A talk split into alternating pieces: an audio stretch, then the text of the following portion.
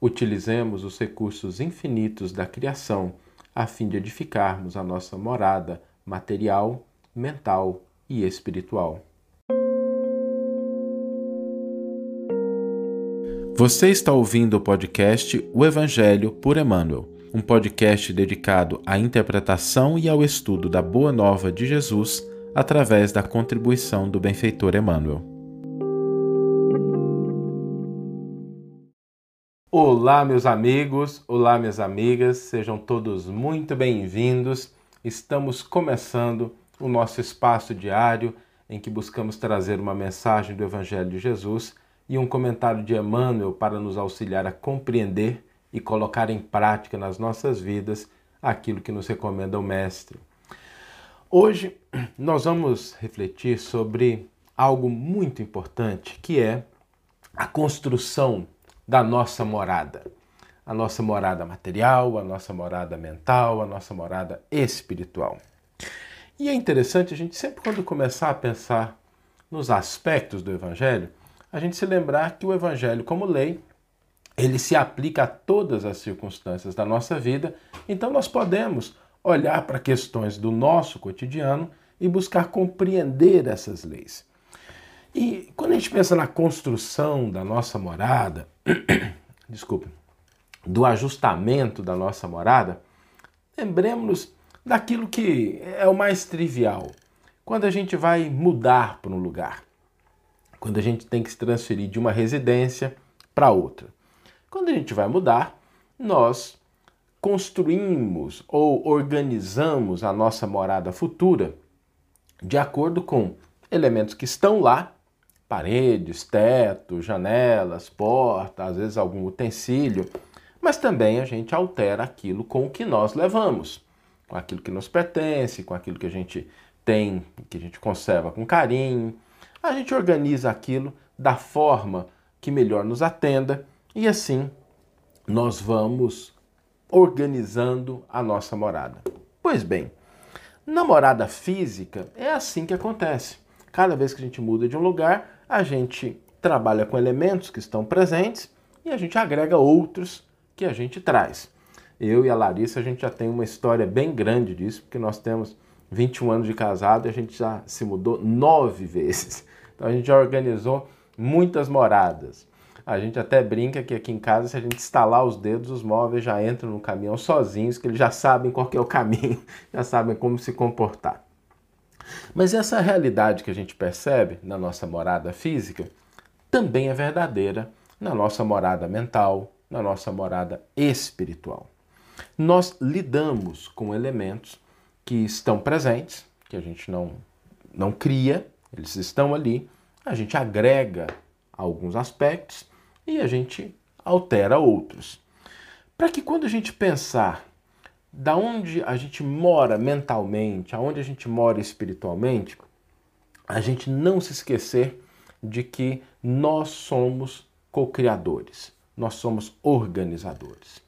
Aonde nós moramos é o resultado da nossa presença, da nossa intervenção, da nossa ação ou às vezes até da nossa negligência. Quando nós moramos numa casa, a gente não tem os devidos cuidados com a limpeza, com tirar o pó, com a higiene, ela também vai adquirindo as feições, as características de quem age ali dessa maneira. E a nossa morada mental às vezes é do mesmo jeito. Às vezes a gente se esquece de dar umas espanadinhas nas nossas ideias, de dar uma organizada nas nossas perspectivas, de dar uma renovada nos nossos ideais, de dar uma consertada nas nossas nos nossos pensamentos e é importante que a gente esteja sempre cuidando da nossa morada, porque nós vivemos no ambiente em que nós construímos, seja do ponto de vista material, seja do ponto de vista mental, seja do ponto de vista espiritual. E para que a gente possa aprofundar um pouco essa questão, vamos lembrar do seguinte: quais são os elementos que nós utilizamos para construir as nossas moradas? quando a gente pensa na nossa morada, não só morada física, porque a gente vive numa casa, mas a gente também atua dentro de uma comunidade. Nós pertencemos a um país, a gente habita um planeta, a gente habita o um mundo. Por isso, todos os elementos seja o cuidado com o meio ambiente, seja o zelo na nossa postura na via pública, tudo isso é intervenção na morada em que nós estamos habitando. O planeta é, em última instância, a nossa morada física. Mas para que a gente possa entender como atuar de uma maneira mais positiva, lembremos sempre que essa atuação, essa transformação, ela depende de três elementos, da conjugação de três elementos. O primeiro deles é aquilo que está dado, é aquilo que pertence a Deus. Deus provê recursos e leis. Quando nós estamos atuando no mundo, seja em qualquer esfera, nós estamos atuando com recursos que pertencem ao Criador, que foram criados por Ele, e leis que foram estabelecidas. E quando a gente pensa em leis, nós não estamos falando naquela questão prescritiva, mas da forma como as coisas funcionam. Esse é o primeiro elemento que a gente deve ter em mente. Existem recursos que pertencem ao Criador e existem leis que estão estabelecidas no campo físico, no campo moral, no campo espiritual. O segundo elemento, de fundamental importância, é a nossa vontade, é a nossa energia. Porque os recursos são infinitos, não existe limitação para o Criador. Mas não adianta nada recursos infinitos, dons infinitos, se nos falta a energia à disposição. Não basta ter um rio caudaloso correndo apenas alguns metros de nós, se nós não tivermos a vontade de nos dirigirmos até ele e recolhermos as águas, o líquido que a gente precisa. Então, a vontade, ela é fundamental. O que é que nós queremos? E do ponto de vista da vontade, ter especificidade, o que exatamente que nós queremos, quando, como, exercitar isso. Eu não sei se já perceberam, mas às vezes quando a gente recebe aquela pergunta, o que é que você quer? Às vezes a gente tem dificuldade de responder. A gente até sente assim o que a gente estava querendo num determinado momento, mas quando a pessoa pergunta, aí parece que alguma coisa falha, dá um tilt e nem sempre a gente consegue especificar porque a gente não parou para fortalecer a nossa vontade. Uma vontade firme, ela tem clareza, ela tem especificidade. O segundo elemento é a nossa vontade. Nada se edifica, nada se constrói sem a vontade humana. Pensemos no seguinte, e, esse é algo que sempre me impressiona. O planeta que a gente vive hoje, as condições que a gente tem, internet, celular, medicina, avião, foguete, trem, carro, esses elementos todos.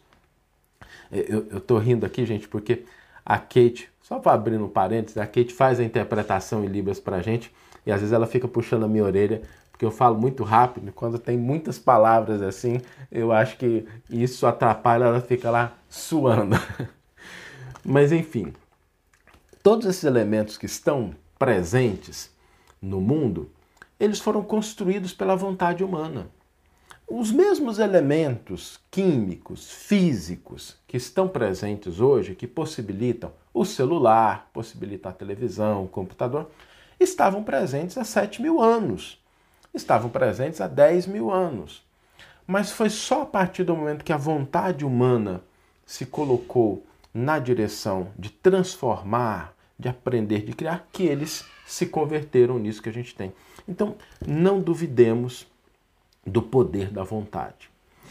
O terceiro elemento é uma caixinha de ferramentas.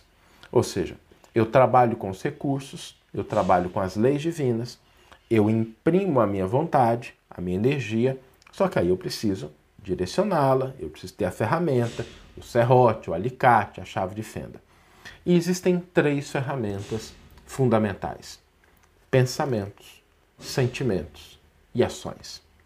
São as nossas caixinhas de ferramenta. Quando a gente pensa alguma coisa, nós estamos apertando parafusos, a gente está cerrando coisas, porque pensamento não é simplesmente algo etéreo. Quando a gente sente, nós estamos produzindo efeito, quando nós despertamos sentimentos nos outros também e quando nós agimos. Por isso, é sempre importante nos lembrar que tudo pertence a Deus. Deus é o único criador, mas nós somos co-criadores em plano menor ou médio, dependendo da nossa estatura espiritual, de como nós atuamos, do que nós já aprendemos. E é preciso lidar com esses três elementos. Reconhecer o que é que está dado, o que é que está posto, quais são os recursos, quais são as leis que estão envolvidas, qual a quantidade de vontade que eu estou imprimindo nisso, e aí utilizarmos pensamentos, sentimentos e ações para edificar a nossa morada, para ambientar aquele local, seja físico, seja mental, seja social, em que nós estamos habitando. Por quê? Porque nós somos responsáveis pela construção, pela manutenção da nossa morada física, da nossa morada mental e da nossa morada espiritual. Vamos ler agora a íntegra do versículo e do comentário que inspiraram a nossa reflexão de hoje. O versículo está na carta que Paulo de Tarso endereça aos Hebreus, no seu capítulo 3, versículo 4, e nessa carta Paulo nos diz: Toda casa, com efeito, tem o seu arquiteto, mas o arquiteto de tudo é Deus. E Emmanuel intitula o seu comentário a esse versículo em nosso trabalho. Lembrando que esse comentário está no quinto, no sexto volume da coleção O Evangelho por Emmanuel, que reúne os comentários de Emmanuel às cartas de Paulo. Emmanuel nos diz: O Supremo Senhor criou o universo. Entretanto, cada criatura organiza o seu mundo particular. O arquiteto divino é o possuidor de todas as edificações. Todavia, cada espírito constrói a habitação que lhe é própria. O doador dos infinitos bens espalha valores ilimitados na criação. Contudo, cada um de nós outros deverá criar valores que nos sejam inerentes à personalidade. A natureza maternal, rica de bênçãos, em toda parte constitui a representação do patrimônio imensurável do poder divino. E em todo lugar onde existe alguém, aí palpita a vontade igualmente criadora do homem, que é o herdeiro de Deus. O pai levanta fundamentos e estabelece leis. Os filhos contribuem na construção das obras e operam interferências. É compreensível, portanto, que empenhemos todo o cuidado em nosso esforço individualista nas edificações do mundo, convictos de que responderemos pela nossa atuação pessoal em todos os quadros da vida. Colaboremos no bem com o entusiasmo de quem reconhece a utilidade da própria ação nos círculos do serviço, mas sem paixões destruidoras que nos amarrem às ilhas do isolacionismo. Apresentemos nosso trabalho ao Senhor diariamente e peçamos a Ele destrua as particularidades em desacordo com seus propósitos soberanos e justos, rogando-lhe visão e entendimento. Seremos compelidos a formar o campo mental de nós mesmos, a erguer a casa de nossa elevação e a construir o santuário que nos seja próprio. No desdobramento desse serviço, porém, jamais nos esqueçamos de que todos os patrimônios da vida pertencem a Deus. Uma bela página de Emmanuel nos ajudando a refletir e a pensar um pouco mais sobre a nossa postura, nossa possibilidade de co-criadores. E um desafio para hoje, terminamos a nossa reflexão sempre com a proposta de colocar em prática o desafio para hoje é a gente exercitar o nosso poder co-criador. E a gente vai lembrar daqueles três elementos. Hoje a gente vai criar, moldar, organizar, co-criar alguma coisa. Cada um vai escolher a sua. Seja no campo pessoal, seja junto da família, no ambiente de trabalho, aonde for, a gente vai efetivamente, conscientemente atuar como co-criadores. Nós vamos olhar para os recursos que estão disponíveis, para os elementos que estão, aquilo que está disponível, tá? Porque às vezes a gente deixa de agir pensando naquilo que não está disponível e esse é um grande equívoco. Então, o que está disponível? O que está à minha volta? Aí nós vamos fortalecer a nossa vontade. O que, que eu quero? O que, que eu quero com isso? Pode ser, inclusive, uma relação afetiva, escolher qualquer coisa, tá? O que, que eu quero efetivamente? E aí, nós vamos abrir a nossa caixinha de ferramentas e vamos tomar quais os pensamentos eu devo tomar, quais eu devo construir para que eu realize isso. Quais são os sentimentos que eu preciso ter? Entusiasmo, alegria, esperança? Quais são os sentimentos que eu preciso trazer para essa obra que eu vou cocriar? E por último, quais as ações que eu devo realizar no intuito de conseguir aquilo que a minha vontade está apontando. Então, o desafio de hoje a gente cocriar alguma coisa em qualquer ambiente, em qualquer dimensão da nossa vida, lembrando desses três elementos. E a frase para ficar no nosso na nossa cabeça, na nossa mente, para que a gente possa voltar à reflexão de hoje é: O Supremo Senhor criou o universo. Entretanto, cada criatura organiza o seu mundo particular. O Supremo Senhor criou o universo. Entretanto, cada criatura organiza o seu mundo particular.